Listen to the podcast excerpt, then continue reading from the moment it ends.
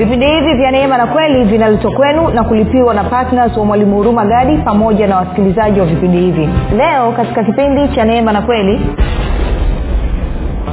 kristo bila mwili wake hawezi kujenga kanisa. Ili yesu kristo ama ili kristo aweze kujenga kanisa anahitaji mwili na bila mwili hawezi kufanya kazi ya kujenga kanisa. Kwa kuwa wewe ndio mwili wa kristo tunasema hivi kwamba kristo hawezi kujenga kanisa pasipo ushiriki wako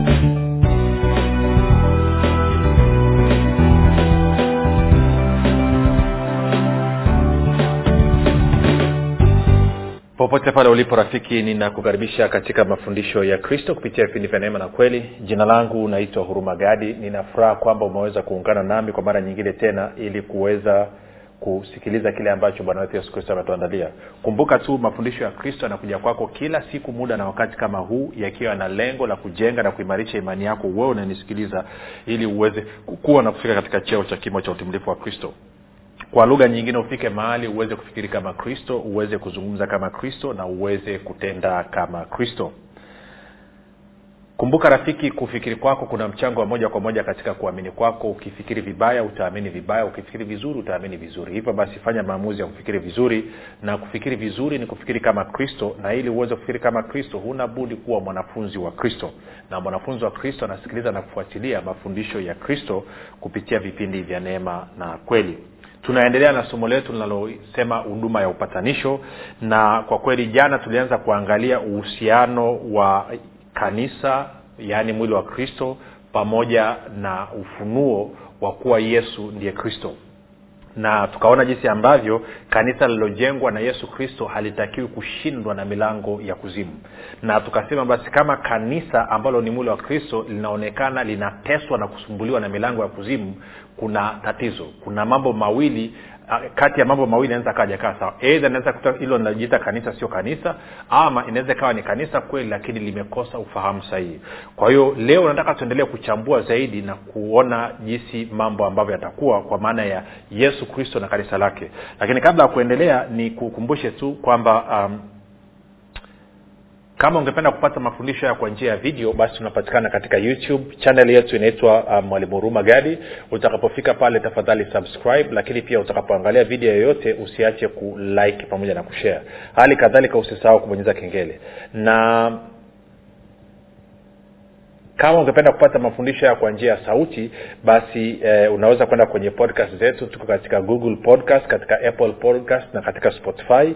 Ukifika pale subscribe lakini pia utakaposikiliza fundisho lolote unakupenda basi tunaomba uweze kushare na kuwashirikisha wengine kama ungependa kupata mafundisho haya kwa njia ya whatsapp ama telegram kuna grupu linaitwa mwanafunzi wa kristo. Unaweza ukatuma ujumbe mfupi tu ukasema niunge katika namba 7895242 7895242 nawe utaunganishwa. Baada ya kusema hayo rafiki basi niitoe shukurani za pekee kwako wewe ambao umekuwa ukisikiliza na kufuatilia mafundisho ya kristo kila siku na kwa maana hiyo umekuwa ukihamasisha wengine nao waweze kufuatilia na kusikiliza vipindi vya neema na kweli. Asante sana kwa upendo wako na uaminifu wako kwa kuwashirikisha wengine pia na kuwafundisha kile ambacho umejifunza. Umethibitisha hakika kwamba wewe ni mwanafunzi wa kristo. Mwanafunzi wa kristo ni nani?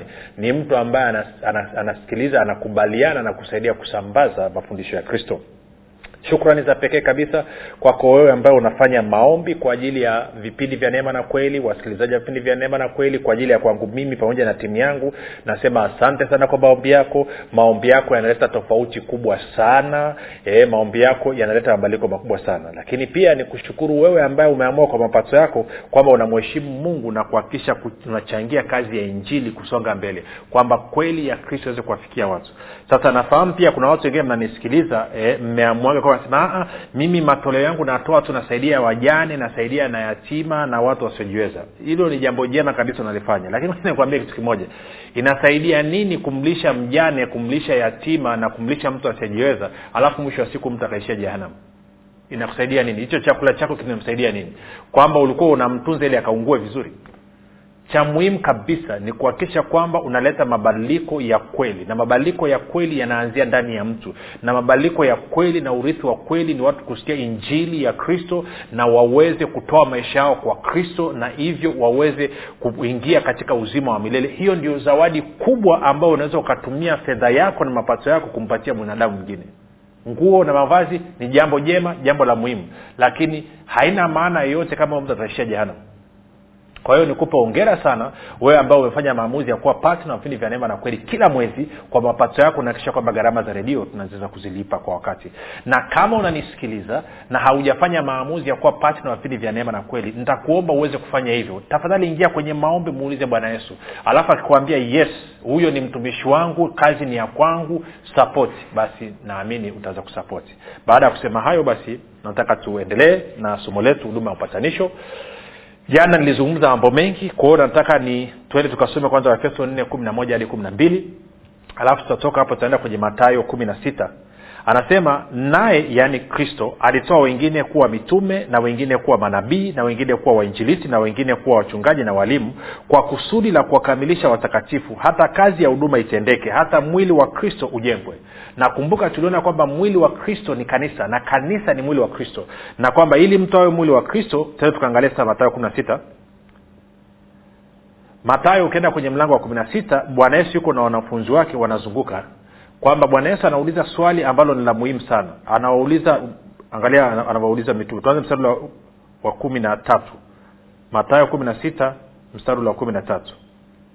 Anasema basi yesu akaenda pande za kaisaria filipi akawauliza wanafunzi wake akasema watu hunena mwana wa adamu kuwa ni nani wakasema wengine hunena huu yohana mbatizaji wengine eliya wengine yeremia au mmojawapo wa manabii. Kumi na tano. Akawaambia nanyi mwaninena mimi kuwa ni nani? Simoni petro akajibu akasema wewe ndiwe kristo mwana wa mungu aliye hai. Kumi na saba. Yesu akajibu akamwambia heri wewe simoni bariona kwa kuwa mwili na damu havikufunulia hili bali baba yangu aliye mbinguni nami nakuambia wewe ndiwe petro na juu ya mwamba huu nitalijenga kanisa langu wala milango ya kuzimu haitalishinda. Sasa tulizungumza mambo kadhaa nataka tuzungumze tena. Kumbuka kanisa ni mwili wa kristo na tunavyosema mwili wa kristo maana yake ni kanisa. Na kwa sababu hiyo mwili wa kristo inaweza ikawa ni mtu mmoja ama mwili wa kristo unaweza ukawa ni mkusanyiko wa watakatifu katika huduma moja ama kanisa moja. Na kwa maana hiyo basi kanisa pia ni mtu mmoja ama kanisa inaweza kawa ni mkusanyiko wa watakatifu. Tuelewane hivyo vizuri. Sawa kwao kanisa sio jengo.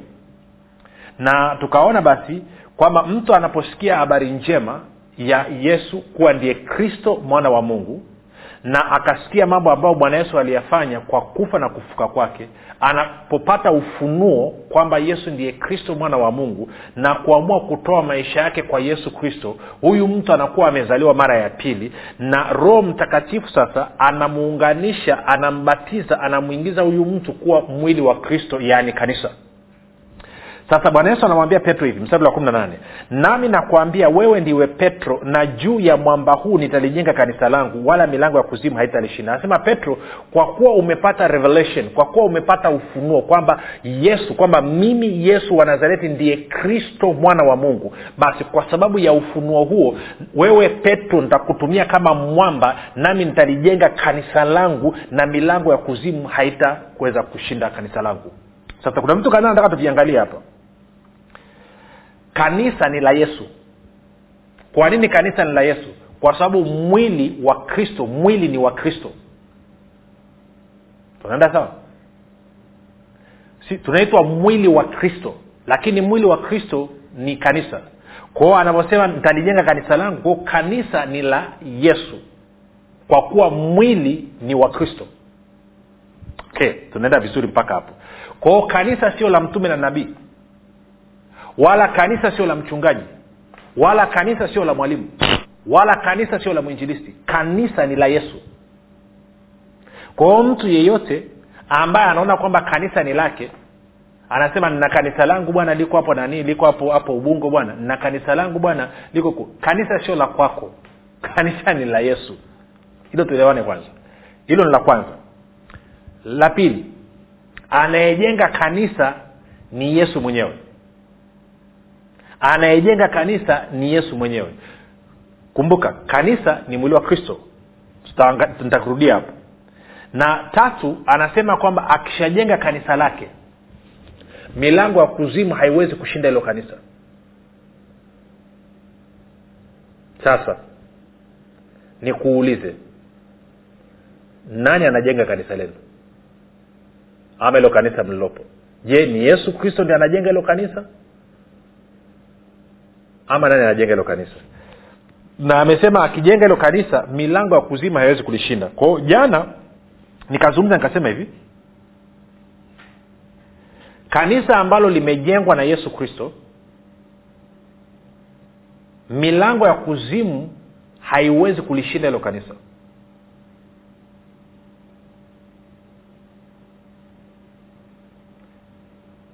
Na ikitokea kanisa likaonekana kwamba milango ya kuzimu ndo inashinda inawezekana basi hicho ambacho tunakiita kanisa kuwa si kanisa na kiukweli na kimsingi ukiangalia sasa hivi katika hali ya tunachoita kanisa katika taifa letu la tanzania na haswa yote ajalishi ni makanisa ya makubwa tunaita mainstream churches eh?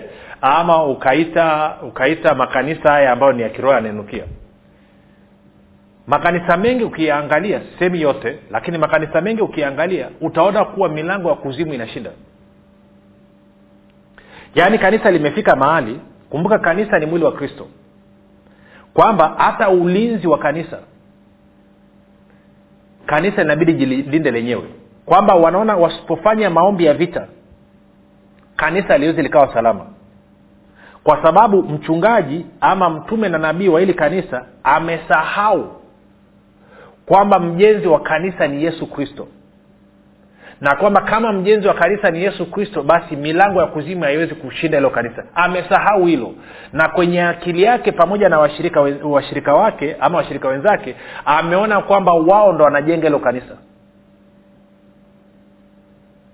Sasa kuna kanafasi kake nitakuja ukazungumza kwa sababu tuliona kwamba watakatifu wafanye kazi ya huduma ya kujenga mwili wa kristo. Na mwili wa kristo ndio kanisa. Tutakuja hapo kanisa ambalo linajengwa na yesu kristo kanisa ambalo limejengwa na yesu kristo kanisa ambalo msingi wake ni ufunuo wa kwamba yesu ndiye kristo mwana wa mungu.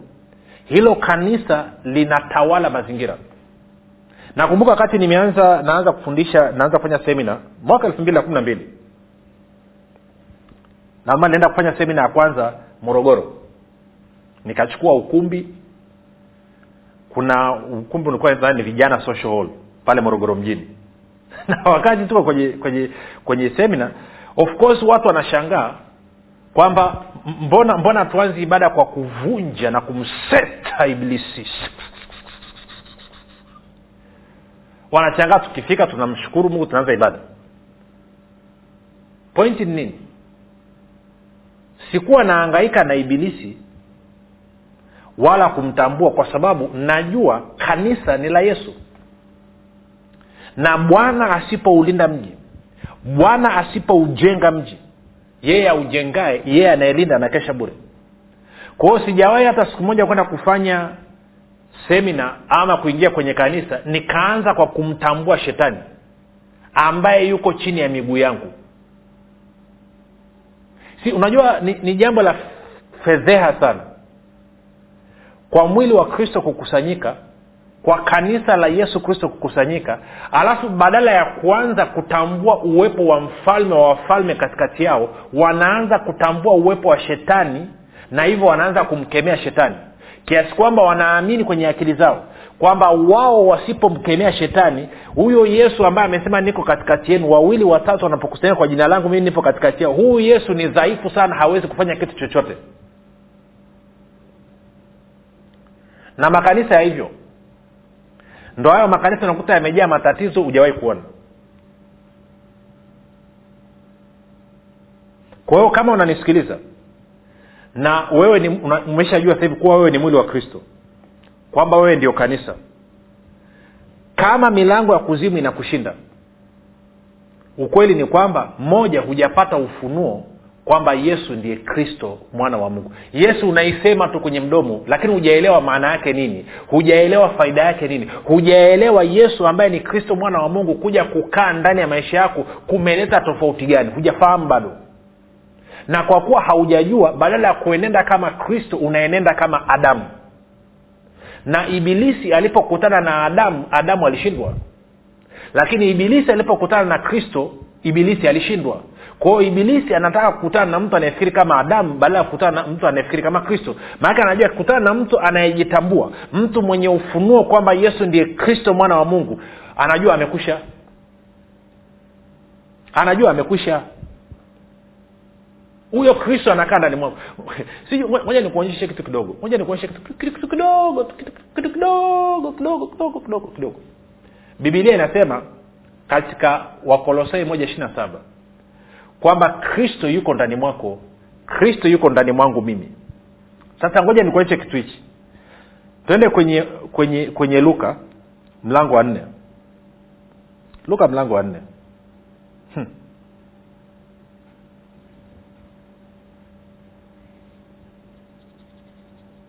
mstari wa arobaini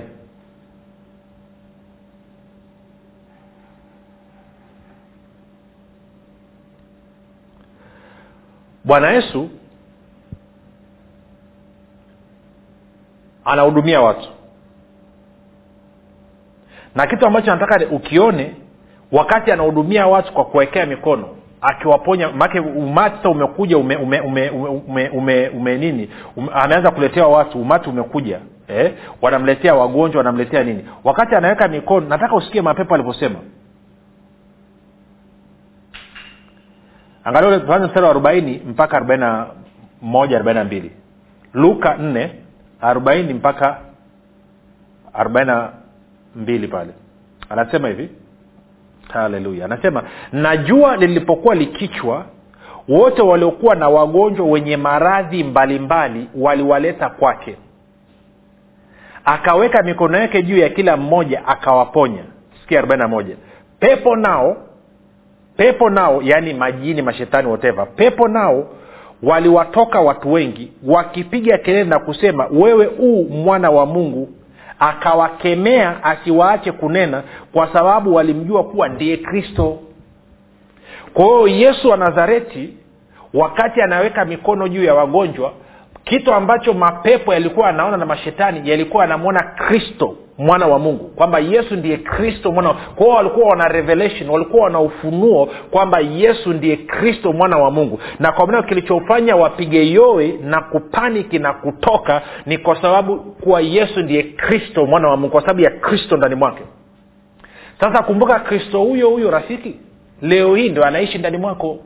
Na ungekuwa una ufunuo kwamba kristo ni nani maanaake ni kwamba na wewe ungekwenda mahali alafu mapepo watu wenye mapepo mapepo yangekuona yangeanza kupiga yoe yangeanza kulia yangeanza kusema usitutese umoja tunakujua wewe unani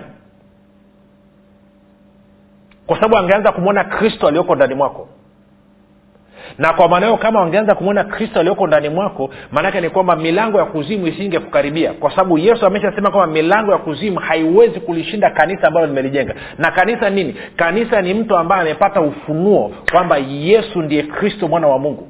Kwa sababu kanisa linapelekeshwa leo linateseka ni kwa sababu hawajapata revelation hawajapata ufunuo kwamba yesu ndiye kristo mwana wa mungu.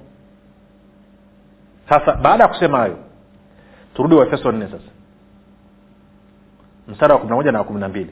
Kumbuka tumeona kwamba yesu ndiye anayelijenga kanisa lake na milango ya kuzimu haitalishinda. Kwa anasema mstari wa, wa, wa, wa kumi na moja wafeso nne kumi na moja na kumi na mbili anasema naye yani kristo alitoa wengine kuwa mitume na wengine kuwa manabii na wengine kuwa wainjilisi na wengine kuwa wachungaji na walimu. Kumi na mbili. Kwa kusudi la kuwakamilisha watakatifu hata kazi ya huduma itendeke hata mwili wa kristo ujengwe. Kwao nataka tuondoe mwili wa kristo tuingize kanisa ingesomeka hivi mstari wa kumi na mbili.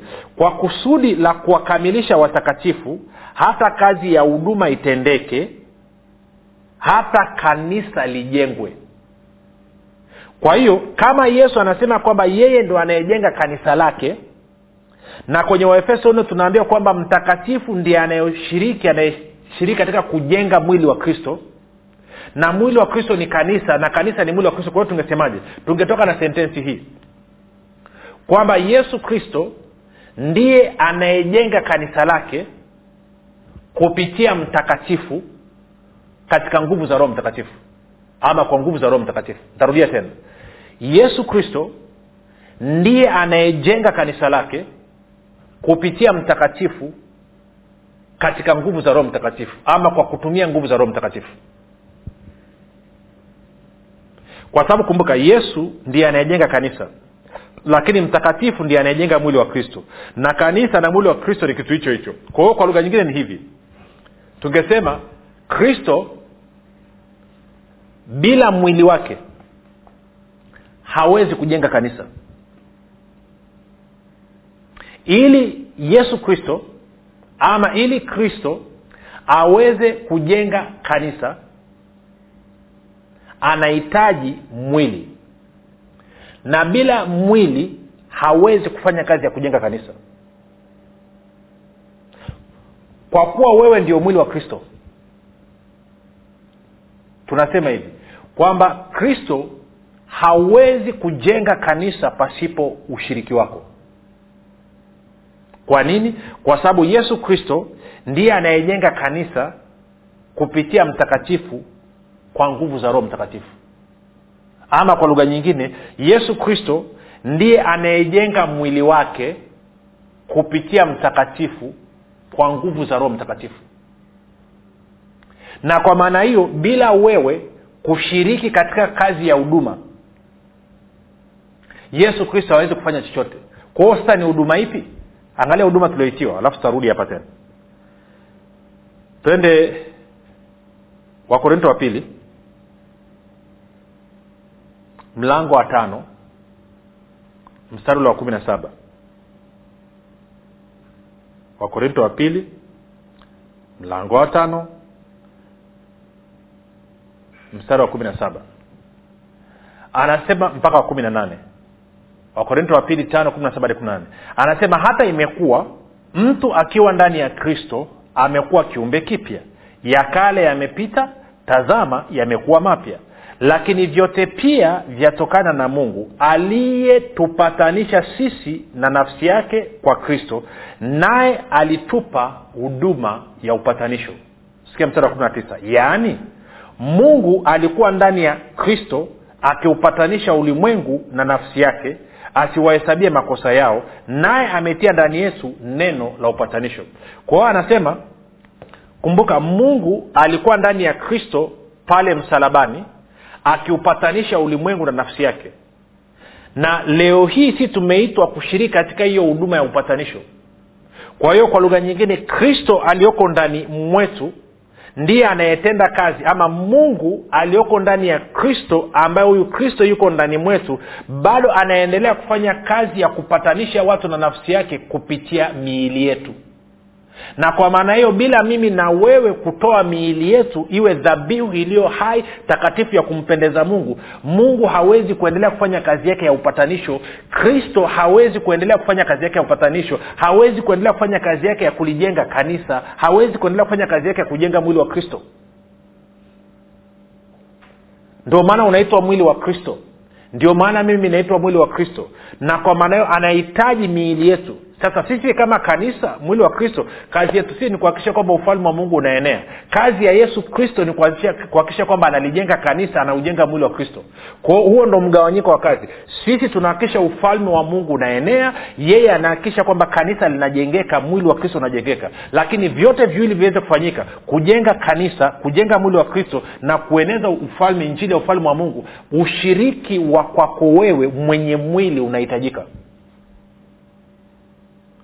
yesu hawezi kuongea na jirani yako pasipo wewe kukubali na kuchukua hatua kwenda kwa jirani yako. Yesu hawezi kuhudumia mgonjwa na kumponya mgonjwa pasipo wewe kukubali kuchukua hatua na kwenda kwa mgonjwa kuweka mkono. Yesu hawezi kutoa pepo kwa ndugu ambaye amekandamizwa pasipo wewe kukubali na kwenda kuchukua hatua na kuanza kumkemea yule pepo. Anakuhitaji wewe. Kwa nini? Kwa sababu yesu anajenga kanisa lake kupitia mtakatifu kwa nguvu za roho mtakatifu kwa unaona inahitajika walau mambo matatu kwamba unaye yesu unaye mtakatifu unaye roho mtakatifu na nguvu yake. Unao mamlaka ya yesu unaye mwili na utii wa mtakatifu unaye nguvu za roho mtakatifu. Na kwa pamoja huduma ya upatanisho inafanyika. Zingatia anasema kwamba watu wanapatanishwa na mungu. Sio mungu anapatanishwa na wanadamu. Mungu hana ugomvi na mtu yote wenye ugomvi na mungu ni wanadamu. Na hilo tutaliangalia sasa kipindi kinachokuja lakini kama ungependa kupatana na mungu sasa hivi fanya maombi yafuatayo. Sema mungu wa mbinguni nimesikia habari njema. Naamini kuwa yesu kristo ni mwanao. Alikufa msalabani ili aondoe dhambi zangu zote. Kisha akafufuka ili mimi niwe mwenye haki. Nakiri kwa kinywa changu ya kuwa yesu ni bwana. Bwana yesu nakukaribisha katika maisha yangu. Uwe bwana na mwokozi wa maisha yangu asante kwa maana mimi sasa ni mwana wa mungu. Rafiki nakupa ongera na ukabidhi mikononi mwa roho mtakatifu ambako ni salama. Tukutane kesho muda na wakati kama huu. Jina langu naitwa huruma gadi. Na kumbuka yesu ni kristo na bwana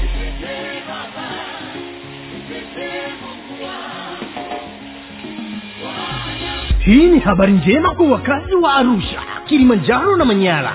Sasa mwalimu huruma gadi ambaye amekuwa akikuletea mafundisho ya kristo kupitia vipindi vya neema na kweli kwa njia ya redio youtube google podcast apple podcast spotify telegram pamoja na whatsapp. Anapenda kukujulisha kuwa sasa unaweza kushiriki ibada iliyojaa nguvu ya roho mtakatifu na kweli ya kristo. Ibada hizi zitafanyika katika ukumbi wa baoba uzima house uliopo chama tengeru jijini arusha. Kumbuka ibada hizi zitafanyika siku ya jumapili kuanzia saa tatu kamili za asubuhi hadi saa saba kamili za mchana ambapo utafunuliwa kweli ya kristo katika nguvu za roho mtakatifu.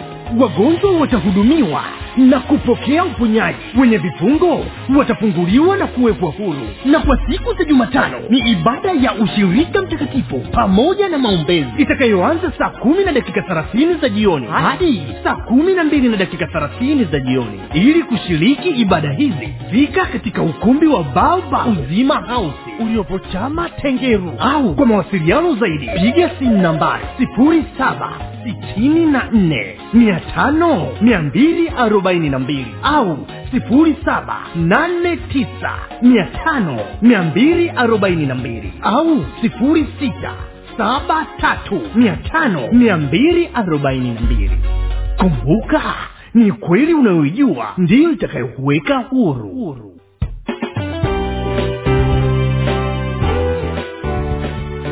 Umekuwa ukisikiliza kipindi cha neema na kweli kutoka kwa mwalimu huruma gadi. Kipindi hiki cha neema na kweli kinakujia kila siku ya jumatatu hadi jumamosi kuanzia saa tatu kamili usiku mpaka saa tatu na nusu usiku. Na siku ya jumapili kinaanza saa mbili na nusu mpaka saa tatu kamili usiku. Hapa hapa redio habari maalum 97.7 fm kwa mafundisho zaidi kwa njia ya video usiache kusubscribe katika youtube channel ya mwalimu huruma gadi na pia kumfuatilia katika apple podcast pamoja na google podcast. Kwa maswali maombezi ama kufunguliwa kutoka katika vifungo mbalimbali vya ibilisi tupigie simu namba 7645242 au 7895242 au 6735242 nitarudia. 7645242 au 7895242 au 6735242